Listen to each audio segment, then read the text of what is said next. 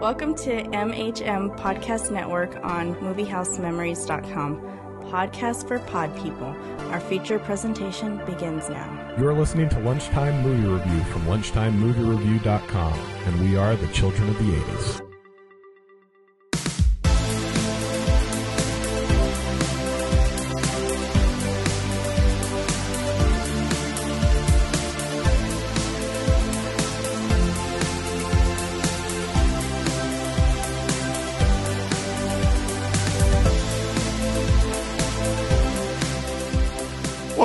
To another episode of Lunchtime Movie Review, the podcast where we look back at some of our childhood favorites and see if they stand the test of time. I'm Chris. I'm Chad. I'm Patrick. Hello, I'm Shane. And for today's big Christmas episode, we are reviewing arguably the most controversial Christmas film ever made. So bad that Siskel and Ebert give it two severed thumbs down. But before we begin, a word from our sponsor. Do your axe blades become dull after decapitating teenage boys who trespass on your private property? Does your blade chip after it slices into the naughty nymphomaniacs who fornicate on your pool table? Well, we have the solution for you. Give St. Nick's Axe Sharpening Stone a try. St. Nick's Axe Sharpening Stone is the ideal companion for your favorite axe. This puck shaped stone is lightweight and an easy way to sharpen your axe while on the run during your next Christmas Eve massacre. Find your St. Nick's axe sharpening stone today at the North Pole Sleigh Shop or any Axe and Mall store near you. Merry Christmas from St. Nick's. ho, ho, ho. That'll make your Christmas a silent night and a deadly night. All right, uh, before we begin this crap fest, which could have easily been on the number two review, uh, let me do a summary. There's lots of spoilers, so you don't have to watch this one. Or maybe you do. I don't know. I'll leave that to you. Billy Chapman is five years old in 1971 when his family visits his grandfather in a nursing home. Only little boys brings Gramps out of his catonic state anymore, and when he and Billy are finally alone, we get a rise from Gramps. He warns Billy about jolly old men with beards giving presents to only the good while punishing any that were naughty. The family leaves Gramps, and as they drive home, a thief dressed as Santa robs a liquor store and kills its clerk. His car breaks down, or not. I don't know why the hell he was there. Billy's unsuspecting dad pulls over to help. Santa then shoots Billy's dad dead and then slits his mother's throat while Billy watches from the bushes, and his infant little brother Ricky cries in the car. Three years pass, and an eternity in terms of watching this movie, and Billy and Ricky celebrate Christmas at Mother Superior's No Fun Zone orphanage. She finds pleasure in child abuse when they misbehave and considers their punishment a good thing. The kindly Sister Margaret encourages Billy to engage with the other children, but Mother Superior is always there to punish him for any slip up. When on Christmas morning a man dressed as Santa visits, Billy freaks out and punches him, and Mother Superior is not pleased. Flash forward 10 more years to the dystopian year of 1984 and our little boy is all grows up. Billy leaves the orphanage, and Sister Margaret lands him as a job as a stucker at a toy store. Billy develops a boner for his coworker Pamela and titters the, between the thoughts of banging her wildly and thoughts of his mother's red slits neck. Christmas comes around yet again, and after the store Santa gets injured, Billy's boss, Mr. Sims, makes Billy take his place. Big mistake. During the store's Christmas Eve party, because everybody has a Christmas Eve party as soon as you kick out all these customers on Christmas Eve, Billy tries to enjoy himself, but dressing as Santa brings up suppressed memories and carnal thoughts. When he witnesses his co worker Andy attempt to rape Pamela in the back stock, Billy snaps. He strangles Andy with a string of Christmas lights and hangs him by the chimney without care. He then whips out a utility knife and slices Pamela open while declaring Mother Superior style punishment as good. Mr. Sims is beyond white girl wasted at this point, and he goes to the backstock anyway to check on the weird noises he just heard, or maybe he thought he heard them. As he turns to leave the room, he becomes even more hammered when Billy hits him over the head with one. Mr. Sims blacks out forever. When Billy turns off the store's lights, his manager, Miss Randall, goes to the backstock as well. She screams a girly scream from a thousand horror movies and runs to the phone for help. Billy whacks off the phone line with an axe before she can call the cops, forcing her to run and hide. Billy then stalks her throughout the store in a game of cat and mouse. When she manages to trip Billy and run out the front door, Billy shoots her dead with a bow and arrow. Well, pretty much just the arrow part. Miss Randall gets a quick death from Santa for this year's Christmas present. Fearing the worst, Miss Margaret makes it to the crime scene, and upon seeing the carnage, she heads off to the police station for help. Meanwhile, at a nearby house, a cool kid named Tommy tries to place his eight ball in Denise's side pocket on a pool table. Denise's sister interrupts the love fest, and then Denise's feral pussy cat meows at her to come inside. By this time, Billy shows up and breaks through the door to Denise's house. He stalks Denise and then picks her up and impales her with his mighty, mighty deer antlers. Tommy, sensing a cockblock, exits the basement to find Denise dead and Santa under the mistletoe. After a quickie fight, Billy tosses Tommy through a window where he falls to his death. This commotion piques little Cindy's interest, and when she sees Billy, she gets excited that Santa has arrived. So Billy asks her if she's been naughty or nice this year. When she says nice, Billy gives her that bloody utility knife he killed Pamela with. Next, we see some stereotypical 80s bullies picking on two boys out sledding. They take the sleds for a ride after shooing the boys away. Billy shows up and whips out his mighty axe. In one firm swing, he cuts one of the bullies' heads off clean, while the other one screams a girly scream from a thousand and one horror movies.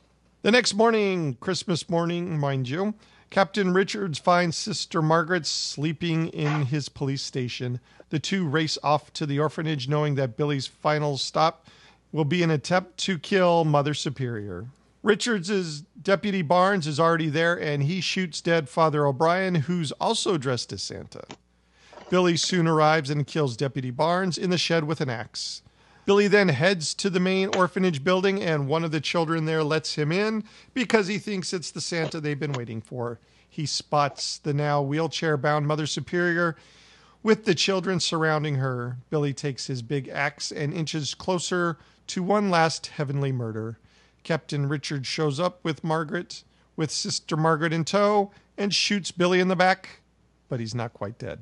As the children gather around a dying Santa Claus, Billy looks at them and says, You're safe now. Santa is gone. Billy's brother Ricky is there, and he looks at Mother Superior and coldly says, Naughty. Merry Christmas, everyone. Sure. That that was much more description than this movie needs. Well, like I said, I did spoilers so people didn't have to watch this movie. Shame on you, Chris. They should Yeah. see this to see how bad it is. How, and just how bad is it, Patrick? You got any stats on this? Yeah. this this um, little gem. It, uh, Silent Night, Deadly Night was released on November 9th, 1984, the same day as A Nightmare on Elm Street, which seems to be about a week and a half too late for that film. Oh God, You Devil, and No Small Affair, the same month as The Killing Fields, Just the Way You Are, Night of the Comet, Missing in Action, and Chris's favorite film of all time, Supergirl. Gross. I can't get enough. It is just super. Right. Peter O'Toole.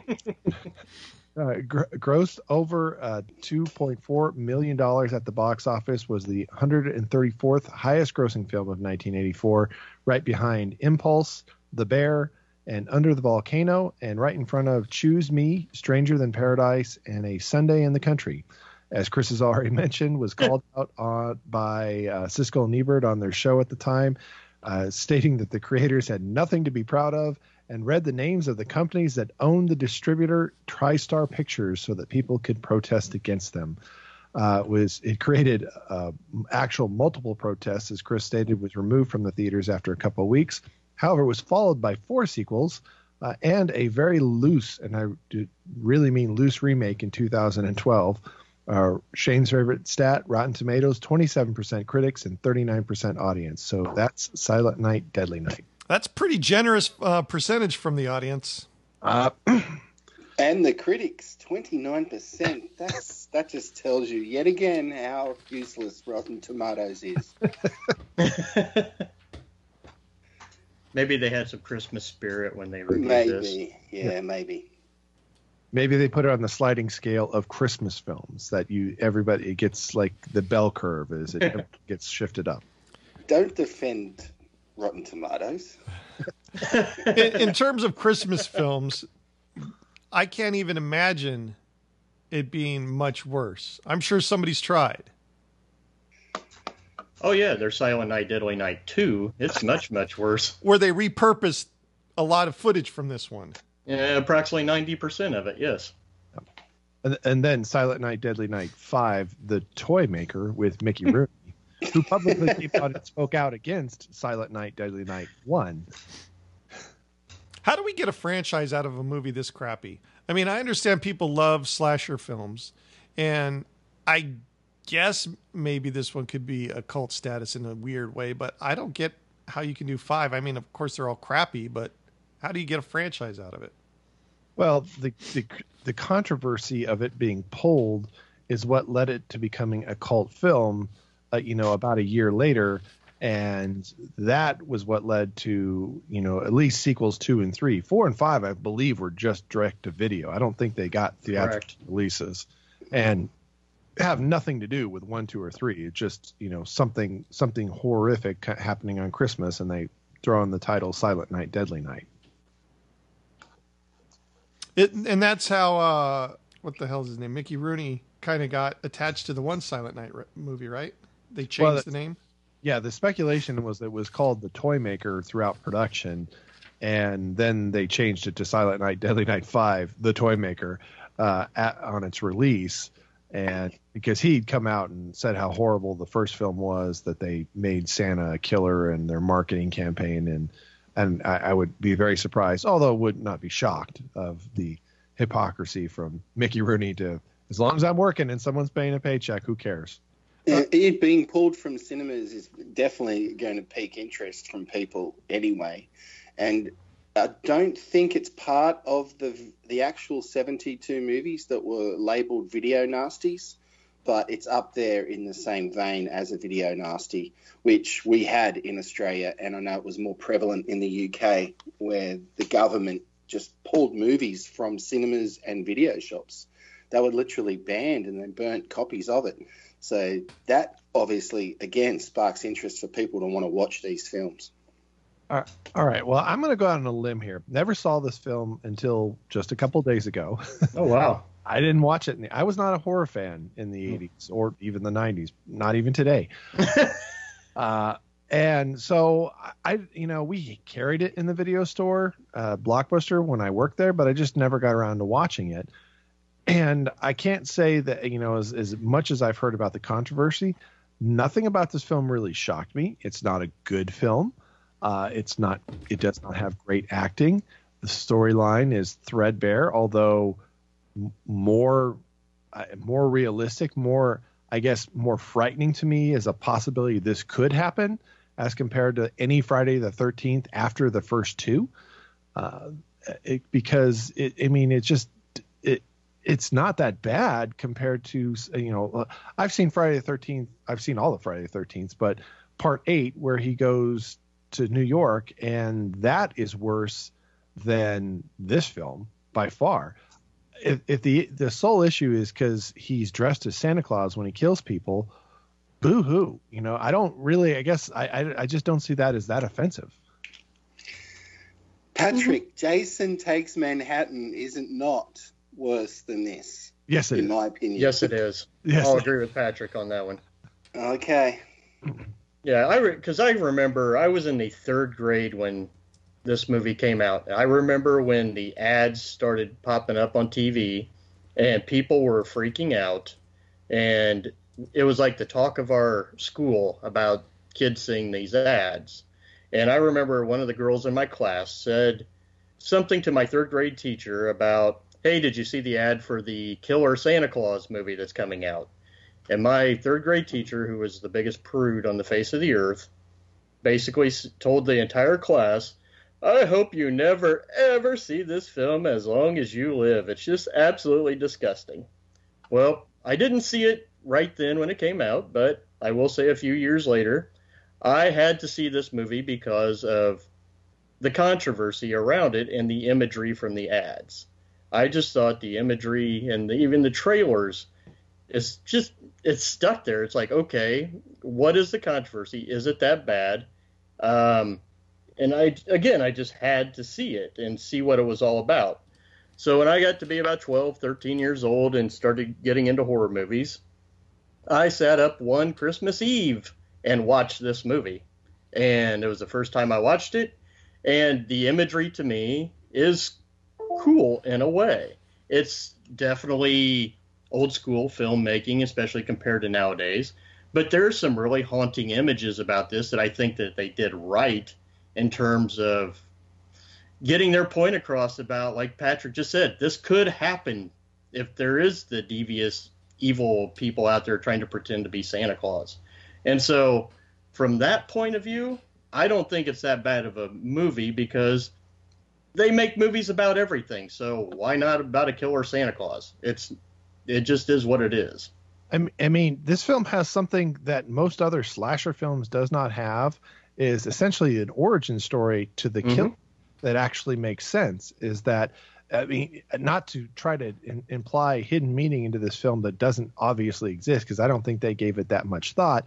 But there's you could look at this and say this this was a child who went through something horrific, was put through something else horrific by being put in- into basically foster care and adoption agency, uh, was it continued to be emotionally abused by someone who believed they could force the child into basically uh, con- conversion or uh, to comply by making them confront their fears, which is against almost every psychological text in the world, and and, and pressed the child into this such repressed behavior that eventually he was going to explode when he became an adult, and that's what he did with this violence. That you know his first experience with uh, any kind of identifying sexual act is his mother somewhat being raped and having her throat slashed that he that he you know he sees the equivalent of sexual acts as naughty i mean there there's something to that that, that actually does exist and it does you know there's something to that in this film where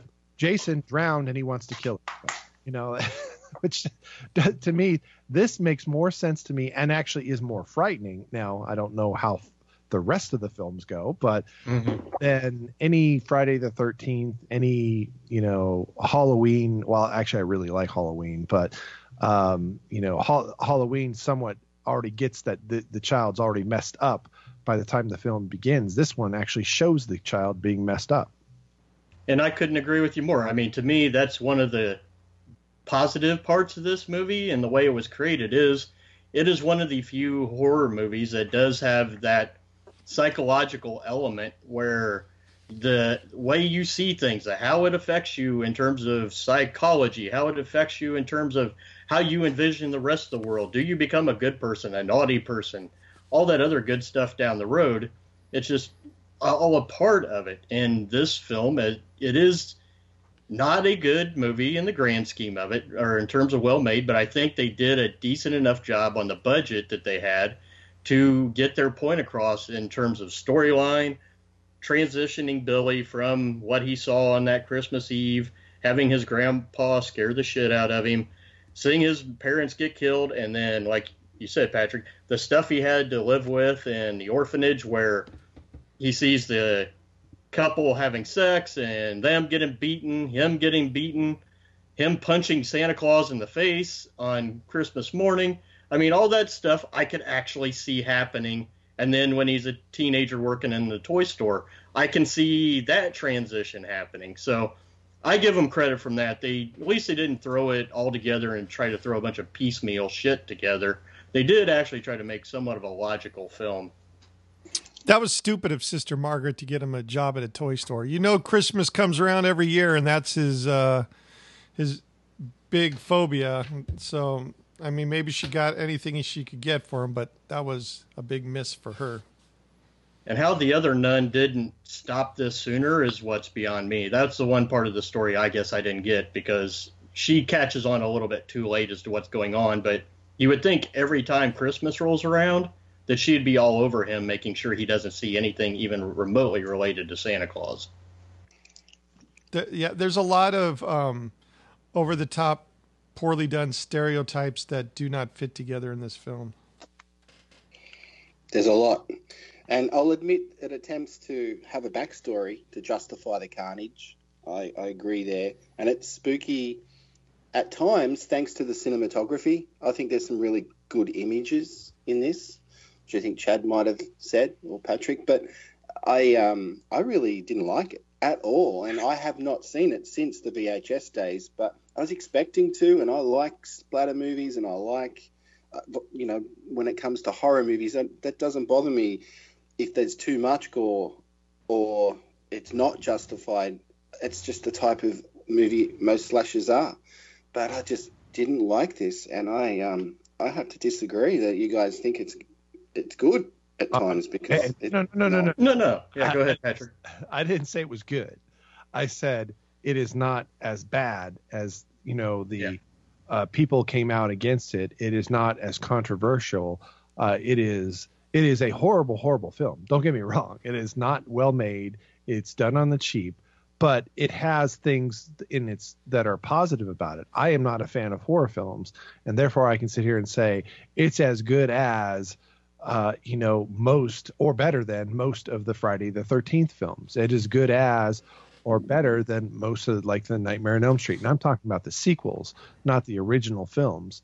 Um, that that there's that someone gave some thought to this with their intent what their intent was story wise I think there's something that gives that distinguishes this film in, in, a positive way as compared to all the gentle snowflakes out there who didn't like it in its day because merely because Santa Claus someone dresses as Santa Claus as a killer. That that that boils this down to something so simplistic that I think it's idiotic that, you know, oh Santa Claus was the killer. Okay, well, so what? You know, you had a guy dressed in a Halloween mask killing people in Halloween films, and that didn't disturb you that much. And now, uh, because he's dressed as Santa Claus, and there's a reason why he's dressed as Santa Claus, and there's a reason why it triggers him. And that's what I think is the strength of this film. Not a overwhelmingly strong strength, but that it wasn't like we just put a psycho in it who dresses up like Santa Claus and kills people, and we have no idea why, other than we wanted to market on the fact that it was Santa Claus as a killer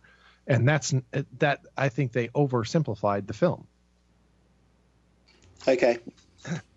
yeah, and I'll say that I the imagery to this movie in this movie, I should say, all these years later, and I've probably only seen this about a five or six times, but still, it still is haunting to me, and I think it was well done. I'm disgusted by it watching it.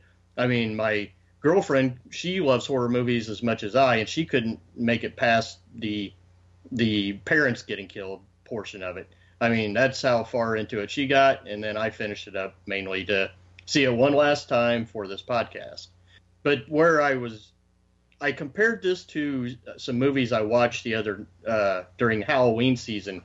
Um, I watched the uh, now shit, I'm gonna forget the uh, the town that said it that dreaded sundown. I watched the 1970s version and then I watched the 2013 version. And the 2013 version uses stuff from the 1970s version. And when I'm comparing those two movies in my mind, the 70s version to me is so far superior because they use imagery that, yes, for a haunted uh, horror film, they have to, but they use it in a manner where it literally can scare the shit out of you psychologically. And it is so well done, even though it was on the cheap back then. moved to the 2013 version, they spend a good amount of money on it, but they make it more torture porn, as I like to call these movies, where everything's flash cut, fast paced, and it's unbelievable. Uh, you just can't even imagine that this type of a horror film would even, or the acts in this horror film would exist, and especially comparing it to the one made in the 70s. So that's where I think the older horror films like this one, like the Town of the Dreaded Sundown, where the filmmakers worked hard to make it, the imagery stick with you.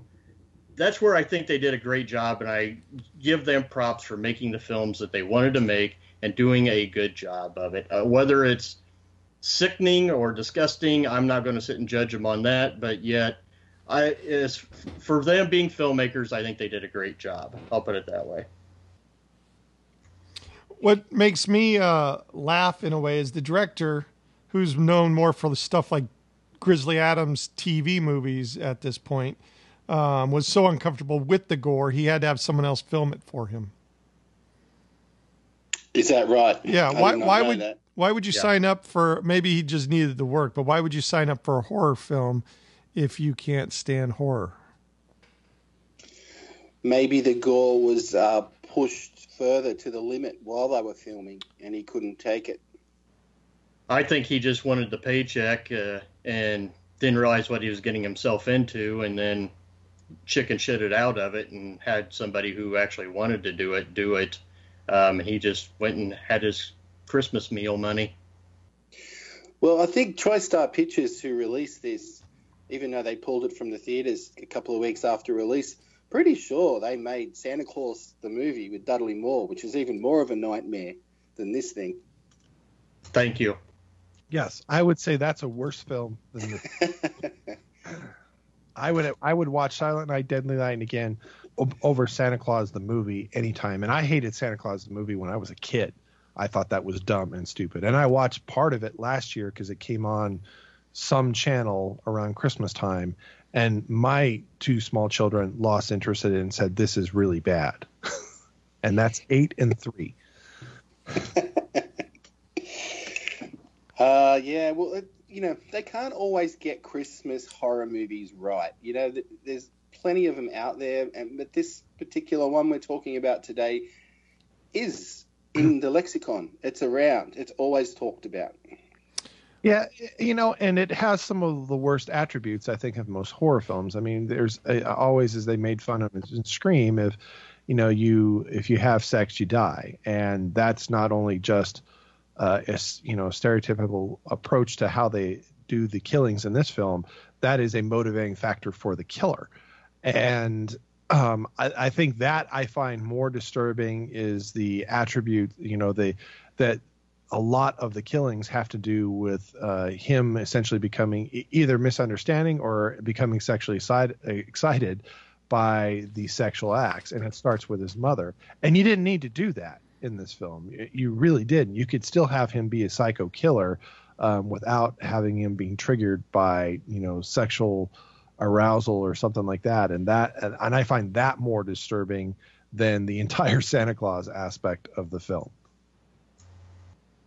Now, the one part of this film that I had forgotten about is during the Christmas party, I didn't remember him getting drunk, which I think was part of the thing that triggered his psychological uh, breakdown on that Christmas Eve to start the attacks and everything. I mean, he'd played, stayed pretty straight. He didn't drink anything. He didn't really do anything while working there. But once they got him drunk, it all sort of uh, went downhill from there. So that's one of those vices that they like to put into these movies to help turn the events. Well, I'm under the impression that was the first time he ever drank anything as well. He True. seemed like the that mother superior scared that at, uh, into him, out of him. I don't know which way it went. Yeah, but yeah, I, that was the one aspect I'd forgotten about, and it sort of makes sense if he would have maybe just left uh, that night. Would have things been different? It's one of those things you like to think about when you think about these type of movies. Well, also with Mr. Sims telling him that it was okay. It's now uh, Santa now has to do what he's supposed to do on Christmas Eve. It's that time. I mean, yeah, that's giving him permission to do what he uh, what he grew up knowing, and he was playing Santa. So that was his boss telling him to play Santa at that time of night. Yeah, I would say he hasn't had a drink before, and that's all he knew because it was the same continuing thing each year. So it was all happening again. All of this trouble for 31 bucks at a convenience store in Christmas Eve in 1971. It's just not worth it. It's not worth that initial theft. You know, I was sitting there. I always watch these movies from the '80s and try to think, do I recognize anybody? Where did where did any of these people come from? Uh, did they do other work that I recognized? And the store owner, I'd seen him before, and I couldn't put my finger on it. And then it dawned on me that he was Anthony Michael Hall's dad in Weird Science. Um, he popped up in that movie. He was few... too, yeah. Yep. And then the only other person I recognized was the boyfriend who was trying to have sex on the pool table. He showed up in Footloose as one of the drug dealing bad guys. Tried to sell pot to Kevin Bacon in his class room, and then I think he showed up in a couple other movies like uh, No Way Out. He had a brief scene or two, um, but other than that, I recognized nobody from this film. And I thought the kid who played Billy at 18 did a decent job of playing a wacko psycho. So uh, he never really did anything past this because I don't think he wanted to be living with the uh, reputation of playing the killer Santa forever. So, uh, but I thought he did a decent job. I'll, I give him props for how he handled the film. So what you're saying, Chad, is the blacklist was alive and well in the 1980s, huh? Amen, brother. Amen. well, Linnea Quigley, I think that's how you say her name. She was in this, and yeah, she's been around. Was she Mother Superior? No, no, yeah. she had a small role in this, not Mother Superior. And I recognized her, but I couldn't figure out where I recognized her from at all. Oh, I always know her from the Return of the Living Dead, but she has ah. she's she's been in so many different horror and um, genre films.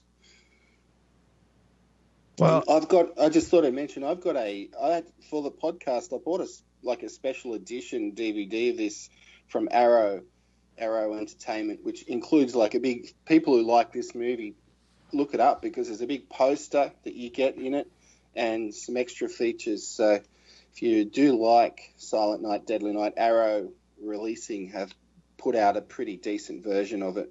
You didn't get the version with the 12 inch statue of Billy with the axe in his hand, did you? No, I didn't. Oh man, I would have had you send that to me. you know, the only other thing that I noticed is I, was Mother Superior the only female character in the entire film who didn't have to show her breasts at some point in time. that, that, wasn't Sister Margaret, was it? That showed her breasts. In I don't know. I was wondering that myself. Was that I couldn't tell. I didn't think it was That you know he sees Sister Margaret or he sees someone through the keyhole who's having sex and uh, Mother Superior catches him. What? Because I was gonna, I was wondering that too. Because I got the, I got the impression it was Sister Margaret, but I obviously could be very, very wrong about that. You got me on that one. I've never heard even that being a theory. I just thought it was two of the teenage uh, students or orphans that lived there. Hmm. I like that theory. It makes it more interesting. Yes, it does. Have, if, I don't know if you guys have seen the sequels, but in part three, uh, they end up being like Santa Claus is the victim. He's not the killer. He's actually the victim. Yes. So they sort of they spin it out of control by the time it gets to five, which I don't think I've ever seen the Mickey Ro- Rooney one. But uh, yeah, it's it's don't think they're actually even related to the original film by the time they get to five.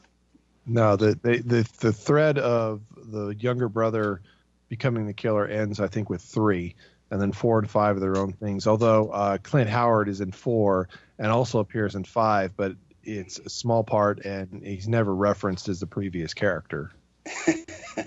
so you're saying they went Halloween three, season of the witch, once yeah. they got to episode four of this one? Okay. They saw that trucks of money that came from doing that in the Halloween franchise and said, let's do that with ours.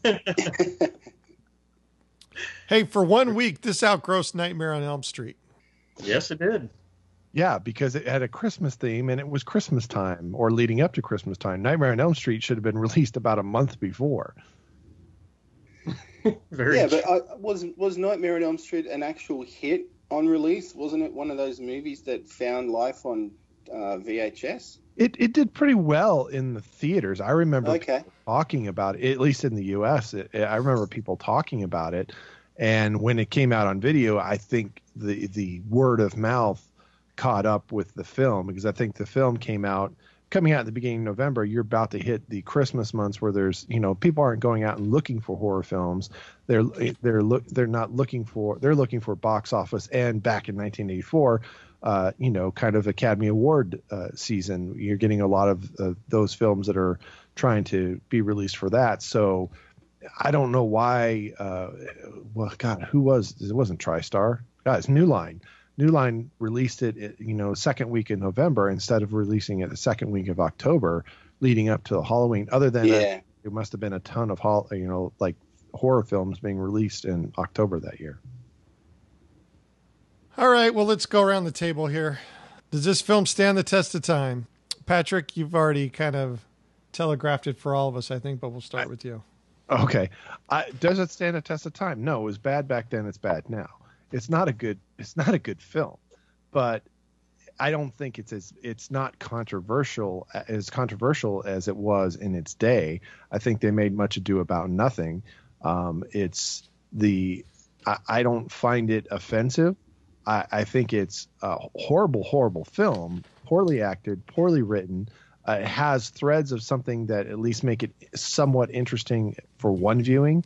Uh, to the idea of that the origin story of why the killer does what he does, which most horror films, especially in the 80s, did not have. You just had a killer killing people, and uh, and uh, you know for anybody who liked anything past like the second Friday the 13th movie, uh, you should like this. There's no reason not to. I mean, it, it's got a more uh, connected storyline. And once again, this killer, when he's killed at the end of this film, dies.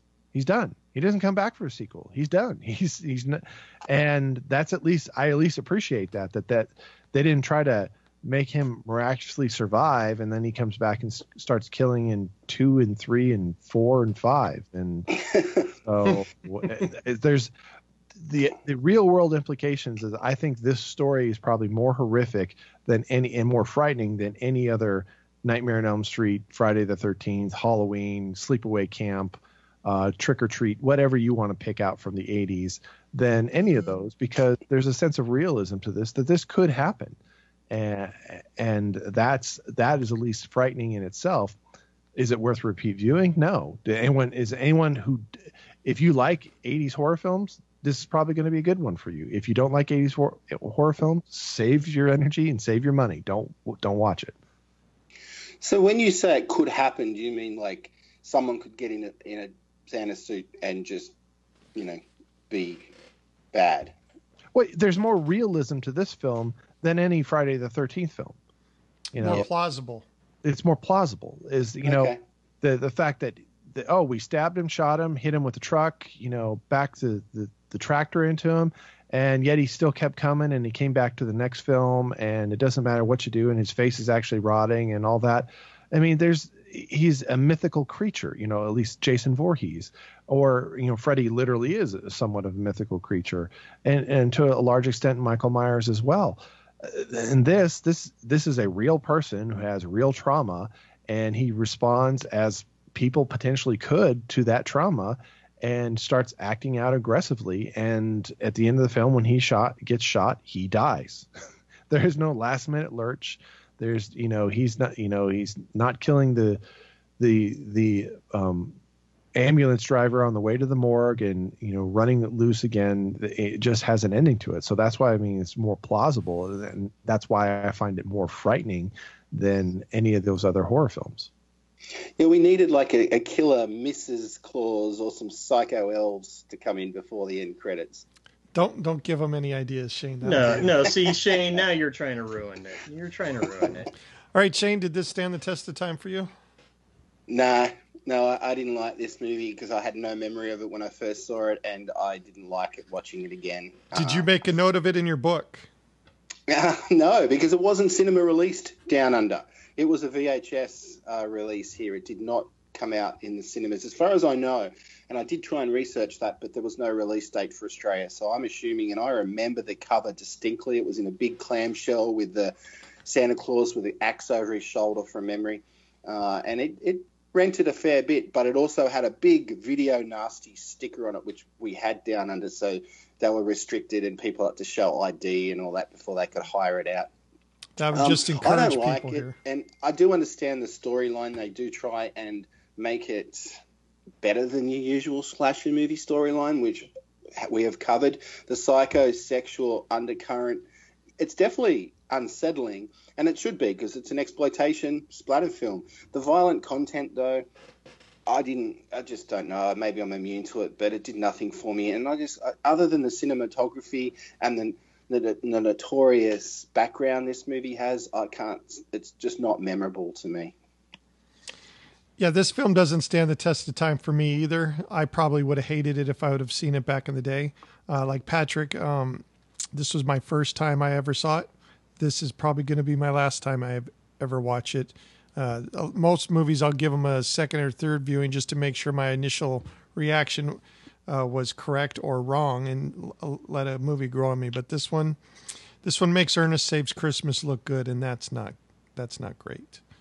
Um, but yeah, Chad, and for different re- and, and for different reasons, Bad Santa, which came out in the early 2000s, was just as controversial, but just for different reasons. And that again was because of the Santa Claus, you know, icon being displayed in a in a bad manner. So it's yeah, I, I can see why it caused so much controversy, but it just didn't do any impact on me. Hmm. Sorry to cut you off, Chad. Oh, no problem, no problem. Yeah, I will be the guy who goes against the grain here. I think because I probably saw this four or five times when I was a teenager, and then just watched it here all these years later for this podcast. I compared then to now how I felt about this movie. Like I said, the imagery that I saw when I was a kid and now today as an adult. To me, this one does indeed stand the test of time when I start doing the comparison because it's it's still one of the more frightening movies, in my opinion, from you the way you look at things, the, the way the storyline is put together, even though it's not the greatest story in the world. Um, the acting, granted, is not all that good, but once you take a step back and you just look in the how it makes you feel, how the artist created the image of that axe with the blood coming off of it um, for a split second or two, how they did the uh, shadow of the girl getting killed on the elk or deer or whatever it was, um, the image of the kid getting decapitated. Um, I just think they did a great job. And those, their, if their point of view was to try to scare the shit out of you with a Santa Claus, uh, then they succeeded. They scared the shit out of me then, and they scared the shit out of me now. And it's just one of those things that, hey, they did a decent job of putting a storyline in there, like Patrick was talking about earlier. They give the kid a backstory to make him more human, and then to have his trauma come back to bite people in the ass in the end. And then I agree the best part of it is the fact that he dies like a human would die in the end. And if they would have just left this movie as a standalone movie, I think it would have been a lot better off in terms of its legend, if you will. Uh, but yeah, I still think it stands the test of time when I compare it to the past. So I'll be the one naysayer here. All right. Well, that does it for our review of Silent Night, Deadly Night. Please let us know what you think of the film in the comments section on our website and rate it from one to five stars on that page as well. If you have any review requests for movies from the 80s, please send us an email at commentsandmoviehousememories.com with your name and pick. And finally, if you are of the social media persuasion, you can find us on Twitter at Lunchtime Movie or Instagram at MHM Podcast Network. Well, that's it for today. Until next time, I'm Chris. I'm Chad. I'm Patrick. And I'm Shane and we've got to get out of here, and you guys are invited.